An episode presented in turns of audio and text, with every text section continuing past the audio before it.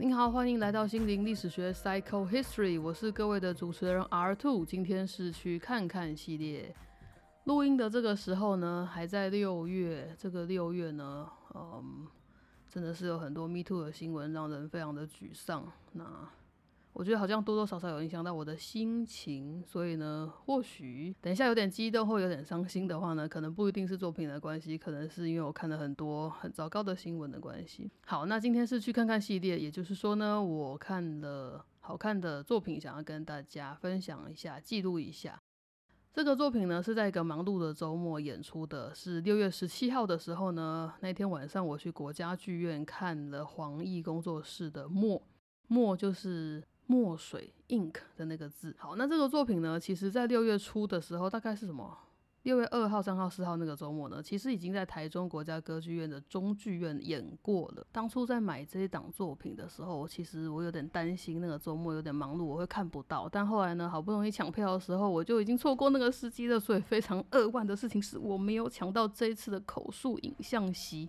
当然，我觉得呢，把机会留给真正需要的人是最棒的。不过，因为我真的很好奇黄奕他们是怎么做的，因为口述影像是他。Commit 要做的事情，所以呢，自从某一年之后，他的每个作品其实都会做这样的努力。因为这一次的作品视觉性又那么强，呃，光又那么暗，蛮特别的，所以我就有点好奇，说不知道他们的自动化流程做的怎么样。不过就很可惜啦，我没有抢到，小伤心这样子。希望下次有机会演哦，我可以稍微听听看他们是怎么做的。所以呢，台北的这场呢，等于是巡回的第二站，这样就用一个哦，OK，太好了，应该该调整的都调整过了，应该是一个成熟化的版本了的这样的心情呢去看。那这次这个作品呢，一开场我就有一种哇，好深呐，Wait。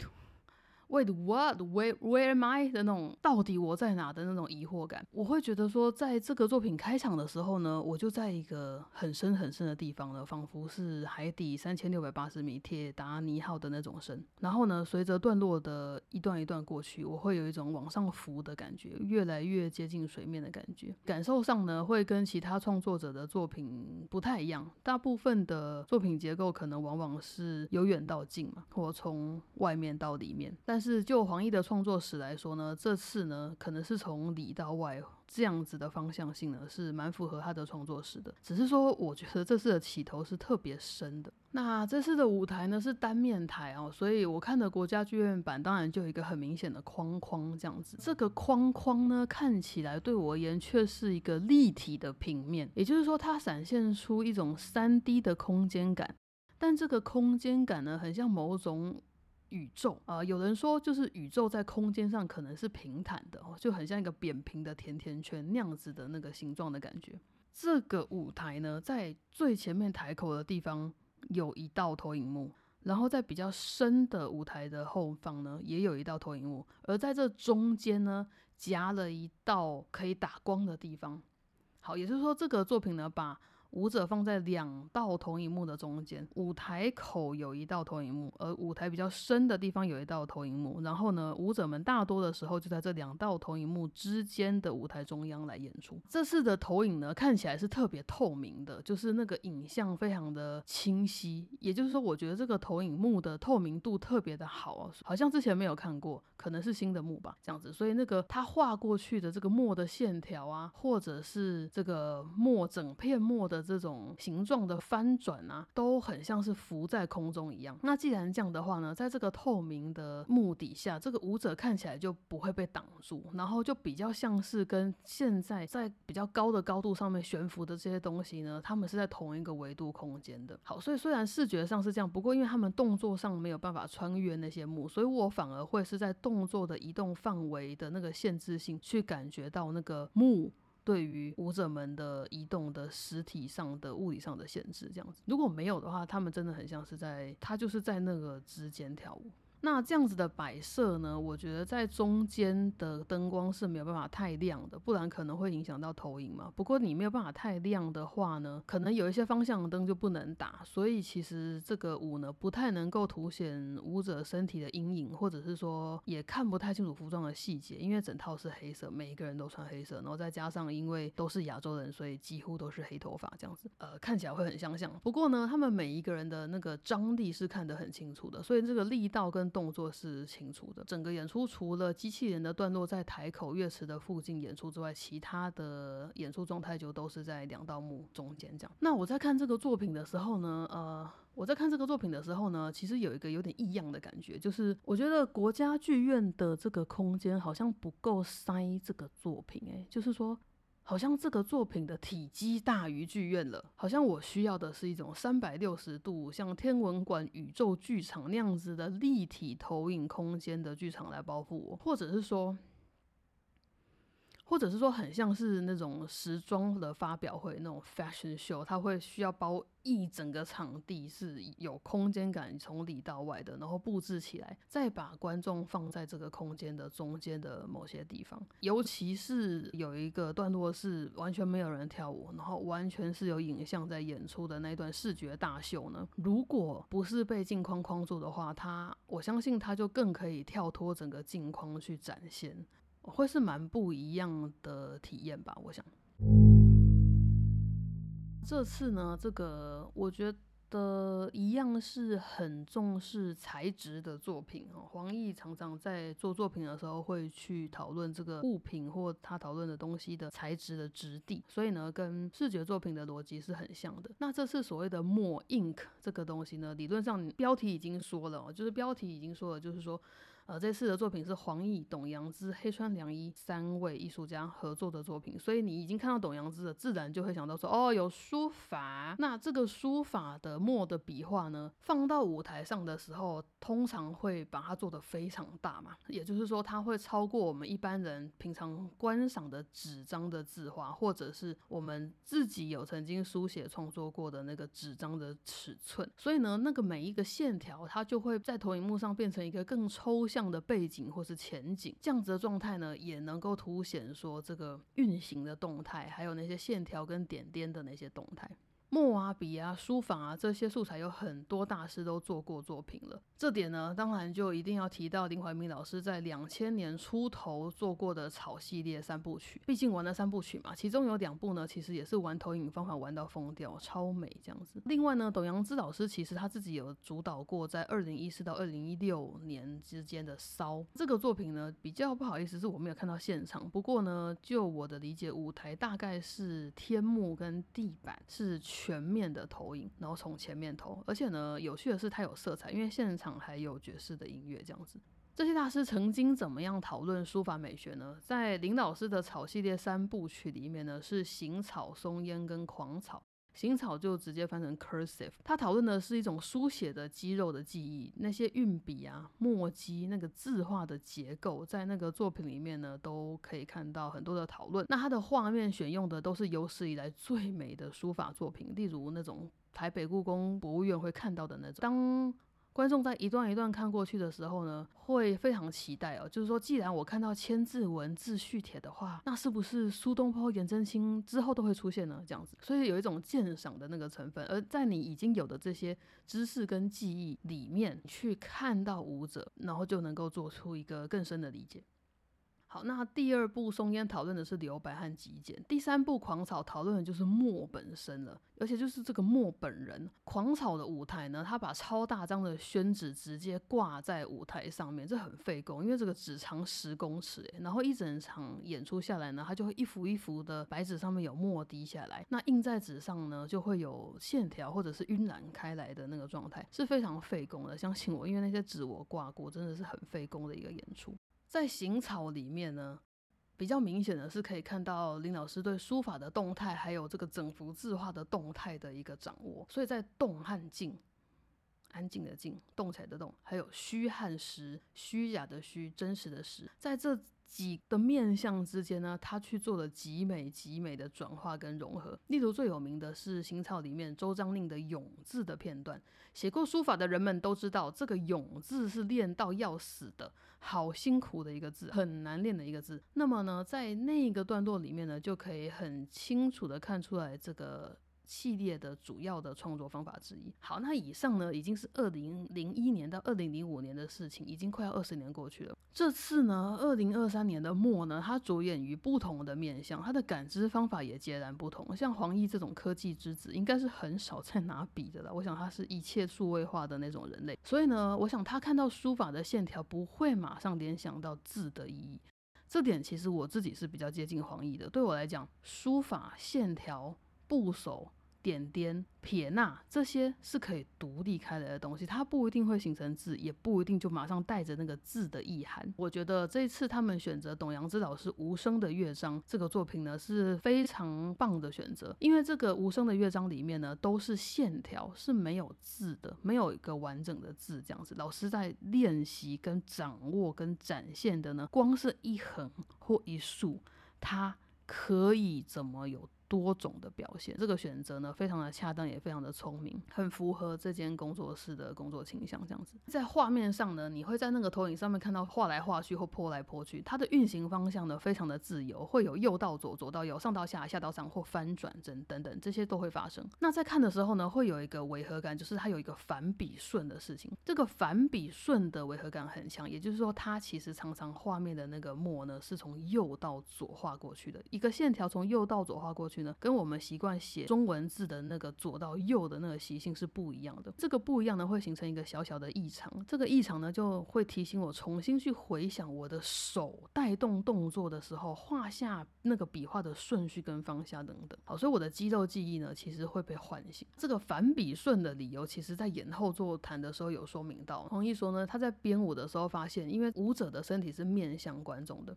如果他们惯用右边。然后要展现一个朝外的方向性的话，大多数的动作其实是这个舞者往右边延伸，也就是会往左到右移动。但是呢，在观众看起来呢，就会是往左了。我们观众在台下跟舞者面对面，他往右，对我们来讲其实是往左。所以当这个动作这样发生的时候，影像的动态也必须要一致，就是往左去发展。所以呢，这个笔画就常常变成一个颠倒的方向。不过呢，我另外还有注意到，就是说这次这个人群们流动的方向。或者是说从墓里面出场的方向呢？我觉得比较多的是从观众的左边这边出来。所以其实呢，对观众来讲是一个比较顺向的，由左到右的出场这样子。嗯，这个时候呢，就不得不马上提到这次很多的舞者啊。这个舞者的方面呢，我常常诶，我常常习惯提到人名的时候只叫名字，不过我是不一定认识大家的，好，请大家 先知道这一点。好，这次的舞者们呢，在这个作品里面比较不像是一个角色，他客观到有一种非人的感觉，就是几乎你不会有那种性别或种族的感觉，好像他们回归到一个更大的类别。或回归到一个更基础的元素，呃，他们就是墨的元素那样的感觉。那当然，这样子再加上灯光没有很亮，这个辨识上会有一点困难。最一开始，其实真的是靠胡建帮我为这个作品下了一条基准线。他的那一段舞呢，帮助我去预期自己应该要怎么样期待这个作品会怎么样发展。然后，我觉得这是一个很精细的功能。这个很神秘的事情呢，就是胡建总是可以做到的事情，我觉得很有意思。然后。就谢谢他先帮我定下一条基准线，然后接下来呢，我就可以欣赏到其他的舞者们。这次的舞者们呢，其实很像是无缝衔接方式的轮番的出现，因为它在视觉上的同质性比较高。不过当然，它动起来的时候，你可以大概猜一下那个是谁啊？比如说，嗯，燕玲她选的动作呢，就蛮有燕玲的感觉，就是她讲句子的时候会有逗号，然后呢，她会讲重点的那种感觉。那另外，我这次比较凸显的看到的是 Tamaki，可能因为他的力道呢会自带一点可爱，跟其他人比较不一样。这个可爱不是柔软或者是 fan 嘛，是一种他会对观众投射一点点好奇或什么其他的一种活泼性的感觉。然后呢，还有李欣的质地，不知道是因为是这个作品，还是他这位舞者。这次呢，李欣让我对他有一点好奇，因为有点神秘感。那又因为他是唯一的裙装的人，所以他的段落呢会有比较多的旋转，就可以把那个裙子撑起来，很漂亮这样子。所以他的那个呈现的墨的形状跟比其他人会有点不一样。那也可能是我个人的错觉啦，就是说虽然动作设计上面根本就不一样，但是我总觉得好像可以看到一点点、一点点糊糊的曼飞老师的身影这样子，像婉哥那样子。演出回家后这么多天呢，要回想的话，我最想念的是双人舞的部分。这次呢，在看演出的时候，就有一种哇，不负期待耶！这宣传讲的是真的，有黄奕式的双人耶。在一开始出现的时候，我觉得好像哇，这是什么考古节目吗？这近年很少看到黄奕的双人舞，哎，很难得哎，所以呢，就蛮开心的。这个黄奕式的双人舞，它的特色是它在方向转换，它在线条。还有在它的动力的延续性上面，也就是说，他们两位舞者在跳舞的时候，不只是身体会有接点，他们之间是不会断掉的，就是线条、动力跟方向，他们必须一直延续着，是没有断掉的。那这次主要负责双人舞的舞者们呢，是黄奕加程佑，还有顺文加怡婷，真的是 Bravo！Bravo！这个跳到棒到我可以原谅黄奕这次没有跟胡健跳双人，伤心好吗？好伤心哦。不过好吧，为什么呢？因为这次程佑很帅耶。我觉得程佑这次特别帅，好像他非常知道自己要什么。很笃定那样子，然后在那个心定之下的流畅呢，就可以跟黄奕的外能内热的感觉搭上，这个很有意思。这么久没有看到黄奕自己跳，而且又跳了双人，然后他们两个还可以跳出新东西，我真的是蛮感动的。那另外一组双人组合呢，怡婷真的是哇，帅翻美翻呢，她的 energy 很大，但是很舒服。然后呢，她跟顺文有一点点身高差吗？所以跳起来好像会跟身材非常接近的人有一点点不一样。又因为顺文对我来讲很内敛，他的动作很干净，但身体里面好像会想很多呢，感觉他有复杂。怡婷跟顺文他们两个人的身体呢，其实有半个身体完全是融在一起的。然后呢，他们常常会稍微挑战一下对方，不过呢，他们绝对不会有落错或出格。他们跳得很嗨，绝不保守，所以看得非常的过瘾。那双人的段落的部分，虽然投影上面都会有呼应的墨，不过老实说，眼睛要追双人追非常紧是很累的事情，所以就有点无暇把画面看得更广。其他的部分好像要先等一下，我怕今天已经太长了。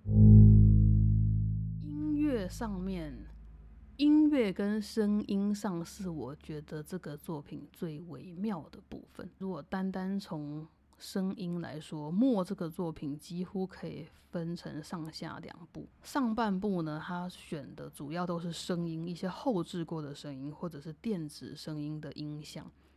音像这个字是声音的音，相像的像，所以我觉得应该是 audio visual 吧，audio visual art，对吗？应该不是 sound image 或者是 soundscape 那种音景。好，没有很确定，不过没关系。那下半部呢，他选真正的乐曲啊。是有旋律的，然后呢，有一首有变形，有一首是直接搬上台，所以有一种从抽象到具象的感觉，这一点是有点有趣。如果好像要讨论这个抽象无形的时候呢，会比较常选用的声音就是声响，而不是音乐，因为像行草这个草系列的行草也是，它在配乐上面呢会有乐器，大提琴跟一些打击，但是在但是在狂草的时候呢，这个听觉就变得比较少，用了非常多的声音哦，是自然界的声音这样子。话说回来，墨呢这个作品，据说我看报道呢，是黑川良一他有提供半个小时的声音创作。那节目单上面呢没有写其他的音乐设计，所以我就只能推论所有的声音是黄奕工作室自己包办的。这样子的状态下面呢，他们的选择就很有意思了。在电子声音的部分，有一些低频啊，或者是噼噼啪啪那种声音，我觉得应该比较明显是黑川吧。但有一些我就不是很确定，比如说很像在地面上拖拉东西。或者是摩擦什么表面的那个声音，然后在后置过之后播出来呢？这个时候呢，这些后置过的声音很像在比拟那个笔画的那个画下去的声音，这些就好像不确定是黑川。那后半段呢，有两首乐曲，第一首是普罗高菲夫的唱盘与乐队协奏曲，就是有用 turntable 那个 DJ 唱盘的那支作品。在这个作品播出的时候呢，就会蛮明显的听到有一些乐器的声音是经过变形的后置的。最后一个乐曲，看节目单知道是劳斯 R O U S E 的戈尔贡 G O R G O N，戈尔贡就是那个蛇发女妖啦。这一首乐曲呢，声音是没有变形的，几乎就直接用。然后呢，这首乐曲呢有很激动的鼓乐跟管乐，好像好像常常听到长号的声音等等，就是那种你在家放出来的话，猫咪会立刻跳起来的那种音乐，很激动的那种声音，上面很嘈杂的那种。然后呢，戈尔贡它自己本身的结构是三个章节，中间有两个间奏比较短，然后间奏呢是完全的打击乐。为什么必须讨论这些？因为这一段是整个作品的 ending。是 ending 哦，我其实有点没有计算到这个 ending 的段落多长，所以呢，我也没有办法很准确的推论他用了哪几段的音乐。但是我猜他应该是从第一章节开始，然后我觉得他有用到第二跟第二个打击间奏，可能跳过了间奏一吗？记忆已经非常模糊了，现在有一点难回想。不过有没有使用第三跟这个乐曲本身的 ending，我是想不起来的。为什么要这么强调 ending 这件事呢？因为这个音乐加深了我对这个作品最一开始的感觉，就是最开始的时候，我觉得我被丢在一个三千多公尺的深海里的那个感觉，在作品的非常里面、非常深的那个地方。然而，这个音乐呢，对我的主观感觉是，整首乐曲是从暗到亮的，所以到了最后这个段落的时候呢。感觉就是我已经往上浮，已经看得到光，快要到水面的时候了。但是我其实视觉上跟体验上，我没有很确定我现在在作品的哪里。也就是说，这个作品的形状跟范畴跟边际呢，对我来讲是有点不明确的。再者呢，这首音乐它在控制时间的方式上面，我觉得很特别，它就是很难适应，因为我会有听到规则的节拍，但是又会有。听到很特定的其他种节拍，就很像 classic modernism 跟 contemporary 混在一起的感觉，所以我的感官其实有一点超载。在后面那个段落，我有一点没有办法把影像、音乐跟一些细部的动作对得很好。不过呢，这整个大致的 grooving 的起伏是确定是一致的。这首乐曲它的强度从头到尾几乎没有放松过，我的妈呀，就根本是 machine gun 哎，就哒哒哒哒哒哒这样子。而且就算是比较低的 dynamic 呢，它其实音乐强度还是很强。所以在这样子的非常强度的音乐底下呢，舞台上面的舞者是蒙太奇式的浮现又消失，浮现又消失。然后呢，有时候是 solo，那有时候是多人。我觉得这样子搭配上面是好看的，因为在视觉上呢，它会有收放。然后我记得到了 ending 的最后几个小节。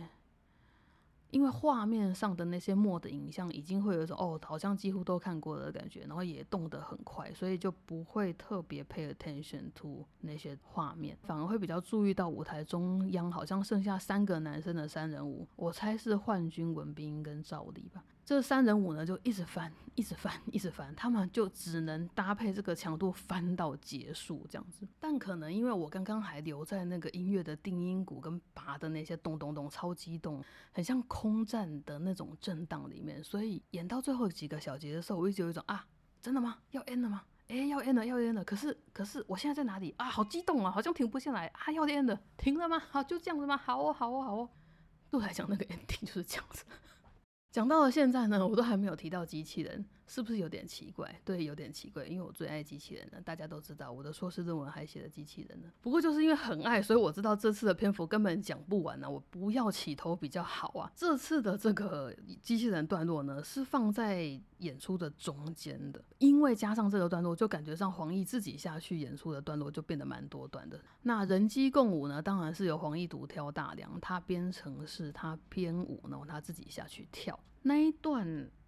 那一段我觉得算是三人舞啦，就是两只机器手臂跟一个人类。然后呢，那个黑色库卡特别美，因为他的那个身形很瘦，所以那个夹具啊，就是手的最前端那个夹具有一，他们拿着那个延伸的长棍哦，就比例上面呢也是蛮好看的。这次呢没有悬念，库卡完全是一个角色啊，不是工具，库卡是有灵魂的。因为他们的动作上面呢，有部分上是一种仿生的类生物的，会做一些不必要的微服动作，然后有。一点点呼吸，看起来呢就很有生命的感觉。的确呢，那两只机器人就是黄奕的朋友。好的，就整体来说呢，黄奕、董阳之、黑川良一的《墨》是非常好看的作品，是很值得推荐给大家的。就跟我刚刚整整个讲起来的感觉很像，就是说他这个作品呢非常大、非常深，所以呢这个规格呢，我觉得好像会有一种剧院快要装不下的感觉，它好像。甚至好像它可以在更大型的地方演出，那种小型的体育场啊，或者是大型的美术馆或博物馆那样子的大庭空间、挑高式的地方的感觉。然后呢，呃，这一次的各个 part，就是说各个元素，比如说声音的本身或影像的本身，他们都非常的完整，就完成度非常之高。所以我觉得，就算把它们单一抽出来，好像都可以直接展览这样子。那这些完整的东西加起来，会不会变成很多？倒也不会，因为他们并不是独立不相关的东西，他们是在同一个作品里面的东西，所以呢，他们相互是不会打架的。结构上来说，刚看完的时候呢，就会留下一个感觉，然后那个感觉直到 现在都还在我心里，就是呃我没有 ending 的感觉，但那也不是什么不好的感觉，它就是有一种这世界真的超大，我还没有走完的那个感觉。如果他们下次还有演出的话，我猜应该是蛮有机会的吧。希望他们还会在台湾演出，大家就有机会的话呢，就可以去看看这个作品。最后呢，恭喜黄奕工作室这次演出大成功。也感谢各位来心灵历史学这边玩。如果想聊天，可以去 IG 的讯息盒，请按赞、留言、加分享。拜托帮我分享一下，就是如果你觉得有一些有趣的集数的话，请帮我分享出去。然后呢，让我们的订阅的人类们可以增加，请记得开启小铃铛，感恩。我是阿兔心灵历史学，下回见喽，拜拜。